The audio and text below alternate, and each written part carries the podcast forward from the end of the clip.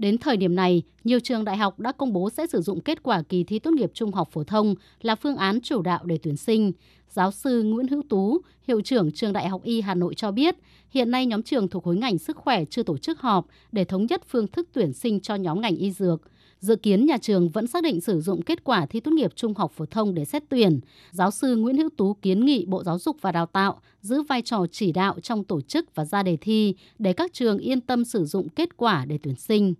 Khi mà chúng ta vẫn còn dựa vào cái kỳ thi trung học phổ thông, ta làm cái xét tuyển chính, ít nhất là 50%. Chúng tôi mong Bộ Giáo dục cũng vẫn phải giữ cái vai trò chỉ đạo trong cái tổ chức thi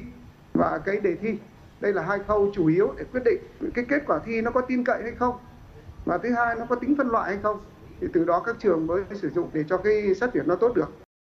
Phó giáo sư Nguyễn Ngọc Khôi, trưởng phòng đào tạo trường Đại học Y Dược Thành phố Hồ Chí Minh cho rằng, trong bối cảnh tự chủ tuyển sinh, các trường có thể đưa ra các phương thức tuyển sinh riêng. Trong hoàn cảnh đặc biệt, nhất là ảnh hưởng của dịch COVID-19, việc tự tổ chức các kỳ thi riêng càng khó khăn và áp lực cho chính các trường và thí sinh. Do đó, trong kỳ thi tốt nghiệp trung học phổ thông năm 2022, Bộ Giáo dục và Đào tạo nên ra đề thi theo hướng tăng tính phân hóa để các trường có đầu vào cao như khối ngành y dược vẫn có thể sử dụng kết quả này để tuyển sinh